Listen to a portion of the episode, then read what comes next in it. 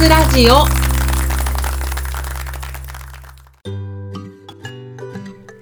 始まりました。聞くワイン若津ラジオ。この番組は3000円台のワインをこよなく愛する3000円ワインの民マスタヤがワインにまつわる活動である若津について論理に語る番組です。ワインが好きな方そしてこれから好きになっていく方に向けてまるで美味しいワインを飲むように美味しいワインの世界をお耳にお届けする番組となっております。はいということで今回も始まりました若津ラジオですが皆さんお盆はどのようにお過ごしになったでしょうか。お休みの方お仕事の方あとはねこう子供の夏休みにだいぶお疲れの方とかねいらっしゃるかなと思いますけれどもあの私はですね別にお盆に合わせたわけじゃなかったんですけどたまたまお盆の前後でお休みがもらえたのでちょっと弾丸ですが広島の実家に帰っておりました。でその足でついでに四国の愛媛県まで足を伸ばしまして大三島にあります大三島みんなのワイナリーさんとあと今治のワインバーブルーノさんに行ってまいりました。ちょっとこの話はまたどこかでね改めてまとめて話したいんだけど、まあ、とにかくいいわ旅でもうねあの心が満たされました本当大三島ワイナリーさんはこう醸造所も見学させてもらったんですけどそのねご夫婦のあったかい雰囲気にめっちゃほっこりしたし、えー、ブルーノさんはペアリングのねちょっとディナーをいただいたんですがもう感動しっぱなしでしたしやっぱりワインっていいなと心から思うような旅になりました。ちなみに四国といえばあの以前若津ラジオともコラボしていただいた庶民のワイン研究所の所長井原さんをはじめとしてあの若津ラジオを聞いてくださってるリスナーさん結構いらっしゃるんですね。あの四国の皆さん元気ですか？いつもありがとうございます。ちょっとねせっかくの機会だったので本当は声かけて集まったりしたいなとかも思ったんですけどちょっとね日帰りの弾丸日程だったのとあと台風が来ておりまして、まあ、ギリギリまで行けるかどうかっていう感じだったので次に行く時はお声をかけます。是非皆さん一緒にワイン飲んでください。あれですね四国だけじゃなくて全国の全世界のリスナーさんといつか一緒にワイン飲みたいなと思っているんですけれども今回所長だけちょっと声かけたんですよ。あの直前だったので会いには行けなかったんですけどあの声かけたらなんだ来るならグランクリあげたのにって言ってくれてたので ぜひ皆さんでねあの所長んちのグランクリを飲みに行くっていう、えー、高知県ツアーを観光したいなと、え、思っているんですけれども。まあ、そんなわけで、今回はですね、えー、うちの夫は自宅に置き去りにしまして、私の妹と一緒に旅をしてまいりました。えー、うちの妹といえば、焼酎のことをココアと呼ぶことで有名な酒豪なんですけれども、ワインに関しては、まあ、ワインは好きだけどよう知らんという立場で生きております。ただですね何を隠そう大変暇な手法なもので、え私の休みの日にたまたま彼女の休みがかぶるとワインを訪ねてあちこち和活をして回っている姉私にですね、えこうずっとついてくる時があるんですね。で、まあ、そんなワイン好きだけどよう知らんという妹と、まあ、一緒に和活をしていると普段ワイン界隈にいると忘れてしまうような質問とか疑問とかコメントとかにぶつかってなるほどなそうだよなって思うことが結構あるんです。まさに今回の姉妹渡りでもそんな出来事がいくつかあったので、ここはぜひ皆さんにも共有したいなと思いまして、えー、新幹線のロックに見舞われながら なんとかたどり着いた千葉の地で現在収録をしております。はい、あのちょっと大変でした。はい、というわけでね、まあ、ぜひワインのプロの皆さんは自分ならどう答えるかななんて考えながらお聞きいただきまして、えー、全国の暇な守護の皆様はですね、えー、一回聞いて全部忘れてまた私と一緒にワインを飲みに行っていただきたいと思っておりますので、えー、今回もぜひ皆さん最後までよろしくお願いいたします。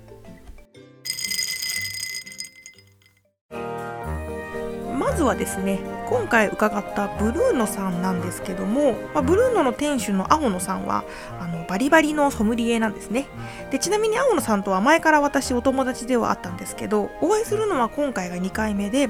えー、青野さんのお店に伺ったのは今回初めてっていう感じでした。でねこうワインのあるお店って地図があったりするじゃないですか。わかりますかね？こうフランスとかイタリアとか、まあ、あとこうオーストラリアとかね。あとはこうブルーゴーニュとかローヌとかそういう小さい地域の拡大地図とかあとまあこうもっと行くとこう畑の地図とかね、まあ、そんな感じで地図が置いてあるところがあるかなと思うんですけれどもブルーノさんにも地図が飾ってありましてちょっと何の地図か覚え出せないんだけど飾ってあって、えー、それ見たうちの妹がねうわやっぱり地図だって言ったんです。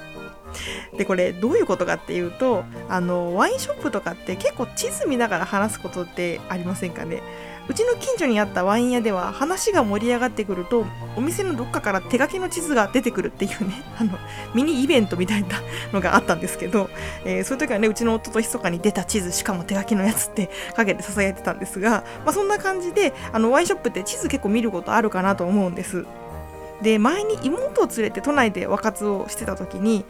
あれ確かね、えっと、カナダワインの専門店恵比寿のヘブンリーバイズさんっていうところがあるんですけど、まあ、そこはあのイケメン店主のジェイミーさんがやってるお店なんですがそこに行ってひとしきり話を聞いてあのワイン買った後にね、お姉ちゃんって言ったんですねうちの妹が。なんでみんな地図の話ばっかりしてワインの話せんのって言われて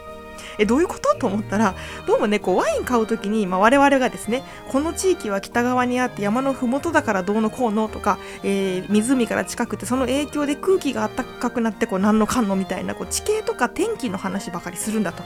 で肝心のワインの味の話を全然してないのにじゃあこれくださいって選んでていやいやなんで何で選んだんって思ったっていうわけですよ。普通飲み物を買う時ってこれはチェリーの香りがしてとかまあ、ちょっと甘くて飲みやすいやつだよみたいな、まあ、そんなこう味の話をすると思うんだけどそれせんぬんかいって言って。で一体地形の話をして今どうやってワインを決めたのかっていう風な話をしてたんですね。でこれ聞いてね思わずなるほどなってなったんですけど、まあ、そういう下敷きがもともとあったもので、まあ、今回お店で地図を見た時にもほらやっぱり地図ってなったんですね。でちなみに青のソムリエバリバリのちゃんとソムリエなので、えー、このピュアな質問に答えてくださいまして、まあ、地形によってある程度味のパターンが決まってくるんだよっていう風にあのうちの可愛い主語に教えてくれてました。まあ、例えばねこう基本的にブドウっていうのは北に行くほど酸味が強くなって、まあ、南に行くほど果実味が出るんだと私たちワインの民はそういうある程度の共通言語みたいなものを持っているんだとであれ？南の産地なのに酸味があるなと思ったら、まあ、実は標高が高かったみたいなそういうこともあるんだよねえへへみたいな感じでさっくり答えてくれてあそういうことなんてなってました。でみんなただ地図が好きなわけじゃないんだねみたいになっててあのそうなんだよ。ただ地図が好きなわけじゃないんだよ私たちは。いやでもさ確かにそうだよなと思ってワイン屋行って聞きたいのって味の話じゃない？今から買うのは飲み物なんだからさ。でそれが急にこの地域の土は砂質になっててとか言われてもわからんよなと思って。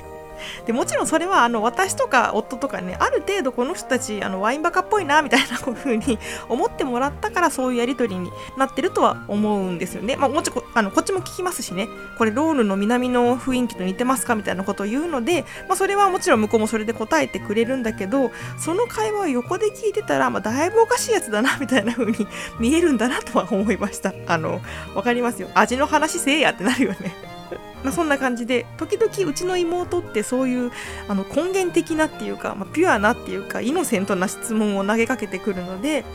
一緒に和活していると楽しいんですよね。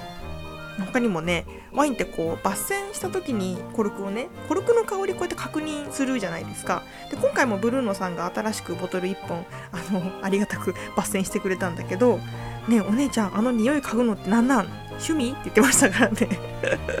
趣味ってなんや ああいい香りみたいなことか。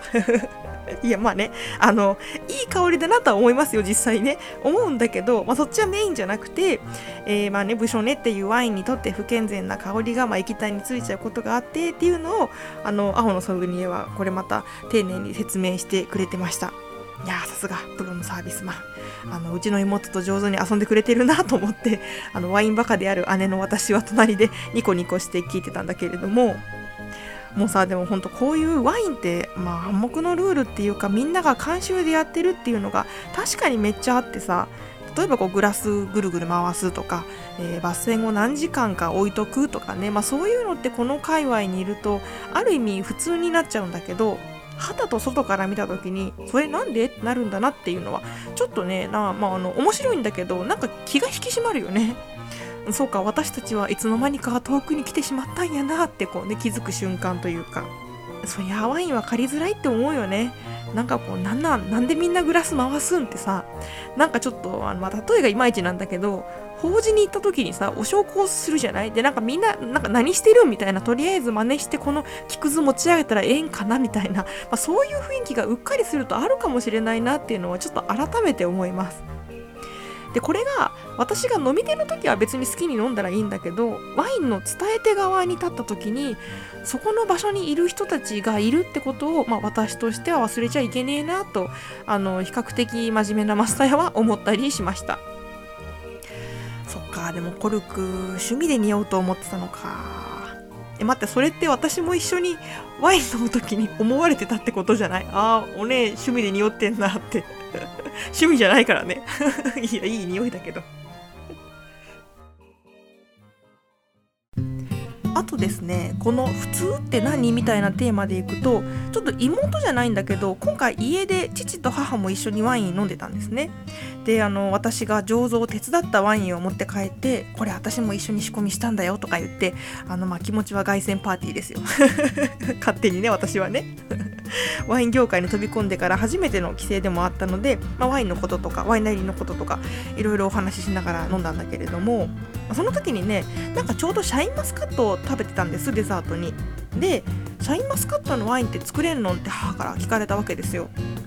で作ってるんですうち。あのブックロードってちょっと珍しいんだけどシャインマスカットのスパークリングワインをあの作っててあうち作ってるよって話になったんですね。でほらほら見てって言ってうちのあのオンラインショップのページをこうお母さんに見せたんだけどそしたら「へえこれって緑色とかつけれんの？ん?」って言うわけですよ。え緑色？って言ってだって色ついとったらシャインマスカットっぽくて美味しそうじゃんって言うんですね。でまあねなんか瞬間的にいやいやワインに色つけるとかないからって言ったんだけどあれでもなんで色つけないんだっけ？って考え始めたらちょっと意外と分かんなくなってきたんですね。でうちの母は「えでも売れた方がええじゃろ？お母さんじゃったら緑色っぽい方が美味しそうに見えると思うけど」って言われていやーこれ確かになみたいになってみんなだったらこれなんて答えます？めっちゃ楽しい質問じゃない？例えば日本の法律だと多分色つけても表のラベルにはワインって表記で売れると思うんです。あのみかんワインとかねピーチワインみたいなのも売ってるし、まあ、そもそも日本ってワインは果実酒の部類になってるのであんまりワインとしてっていう細かい規定がないんですよね。でこれがですねヨーロッパ、まあ、特にフランスに習ったワイン法を持つ国だと、まあ、かなり厳しくて例えばこう補糖って言って砂糖を添加することは基本的にできない地域が、まあ、多いですし例えばブドウ栽培の時に水をまいたりみたいなこともできないですしあとこうそもそも収穫の時に手摘みか機械かみたいなところでランク変わるみたいなすごい細かいとこまで規定があるんだけど、まあ、要するにそれはなるべくブドウそのものが持っている個性をそのままワインとして表現するっていうことが、えー、文化的にも法律的にも重視されているってことだと思ってるんですね。まだから少なくともヨーロッパにおける考えだと色をつけることは、まあ、そのブドウの個性をそのまま反映するっていうことには反していると考えられているので、まあ、なしになっていると思うんだけれどもじゃあなんで日本でそれができないかっていうとまあ確かに別にやろうと思えばできるわけで、まあ、できるからっつってしないんだけどなんでしないんだっけって思った時にえー、っとフランスがやらないから？みたいなこと一瞬思ってえなんかその答えダサくない？みたいな。えなんか他の国の真似したいんだっけ？みたいなことも思ってなんかねだんだん分からなくなってきちゃったの。であのよく考えるとね真似したいのは別に法律とかじゃなくて、まあ、要はブドウの個性を表現するそれがワインだってところだとは思うんだけど美味しそうな方が売れるじゃんに関しては、まあ、資本主義的には全くその通りだなと純粋に思っていや母ちゃんめっちゃおもろいじゃんってなりました。ほんとねうちの家族目の付けどころがイノセントすぎて素敵だよねだってさ日本のワインの消費量って、まあ、2020年で調べると1人年間3リットルなんですね。でこの1年で34本ですよ飲むとしてもね。でしかも多分これすごい飲んでる人が引っ張ってるから、まあ、飲んでない人全然飲んでないんだけどでその人たちにブドウの個性がって言っても多分ハテナっていう顔になりますじゃない？それで思い出したのが台湾とかシンガポールとかってペットボトルの緑茶に普通に砂糖がね入ってるんだけどこれ初めて飲んだ時びっくりしたのよ。あのコンビニで普通に多いお茶買って飲んだらいや甘ってなって。でそれでねこう現地の人が緑茶を知らずに多分紅茶のイメージで売ってるんですよね。で知らないものって確かに最初は他の近いもののイメージを流用したりするよなと思うんです。これが今の日本におけるワインの立ち位置がちょっと似てるかなとあの私思ってるところがあって歴史が浅い分イメージがそもそも定着してない、まあ、だからこそ他の飲み物のイメージが、まあ、流用されやすいかもなって思ったんです。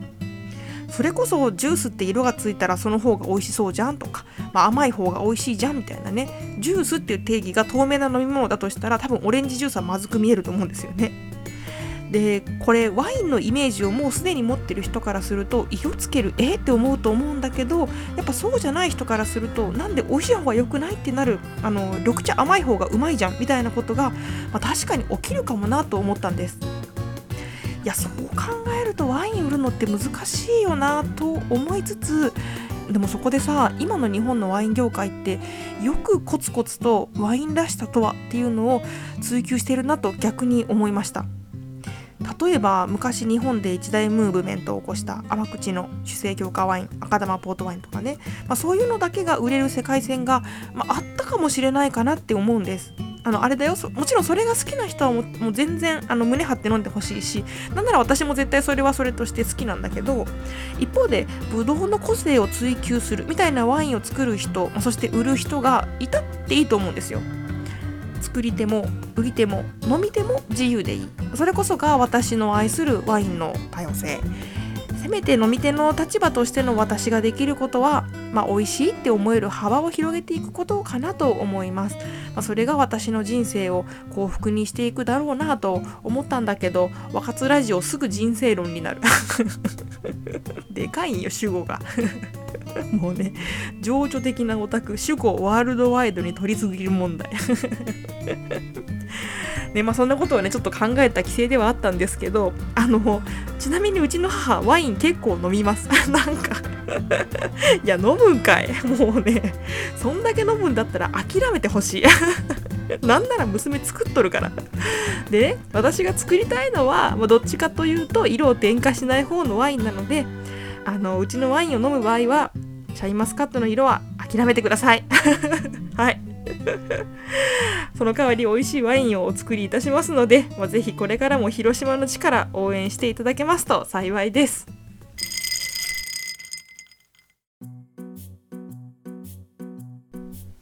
はい。というわけで若津ラジオ第34回「ワインに色つけちゃダメなの？普通ってなんだろう?」をお送りいたしました。あのー、この間ねそれこそ実家に帰った時に言われたんだけどこれお母さん聞いてるらしいんだよね。お母さん聞いてるってなんか33回まで聞き終わったんだけど34回の配信まだなんて言われていや普通にリスナーじゃんってなったので あの本日ね夏休み最終日ですが、えー、新幹線のダイヤ乱れの疲れが残る中頑張って収録しております。大変だったのよ本当。普通に行くとね3時間半ぐらいの工程なんだけどね7時間ぐらいかかりましたからね。もうほんと JR の皆さんは夜通しお疲れ様でした。なんかね夜中も走ってたらしいよね。えー、しかもねこのお盆の新幹線ロックかかった方も、え、いらっしゃると思いますので、え、皆様も同じくお疲れ様でございました。というわけで、え皆さんはどんな和活をしてお盆をお過ごしになったでしょうか、えピュアな質問イノセントなコメント本質的な無駄話などなど皆様からのメッセージをお待ちしております。お便りは若津ラジオのホームページのお便りフォームからいつでもお気軽にお送りください。ノート、ツイッター、インスタグラムもやっております。3000円ワインの民と検索してフォローよろしくお願いします。番組の公式インスタグラムもやってます。ということで番組の配信は毎月どこかの金曜日となっております。若津ラジオ第34回。今回も美味しいワインのお話がお耳にお届けできたでしょうか。それではまた次の若津でお会いいたしましょう。3000円台のワインをこよなく愛する3000円ワインの民マスタヤがお送りしました。バイバーイ。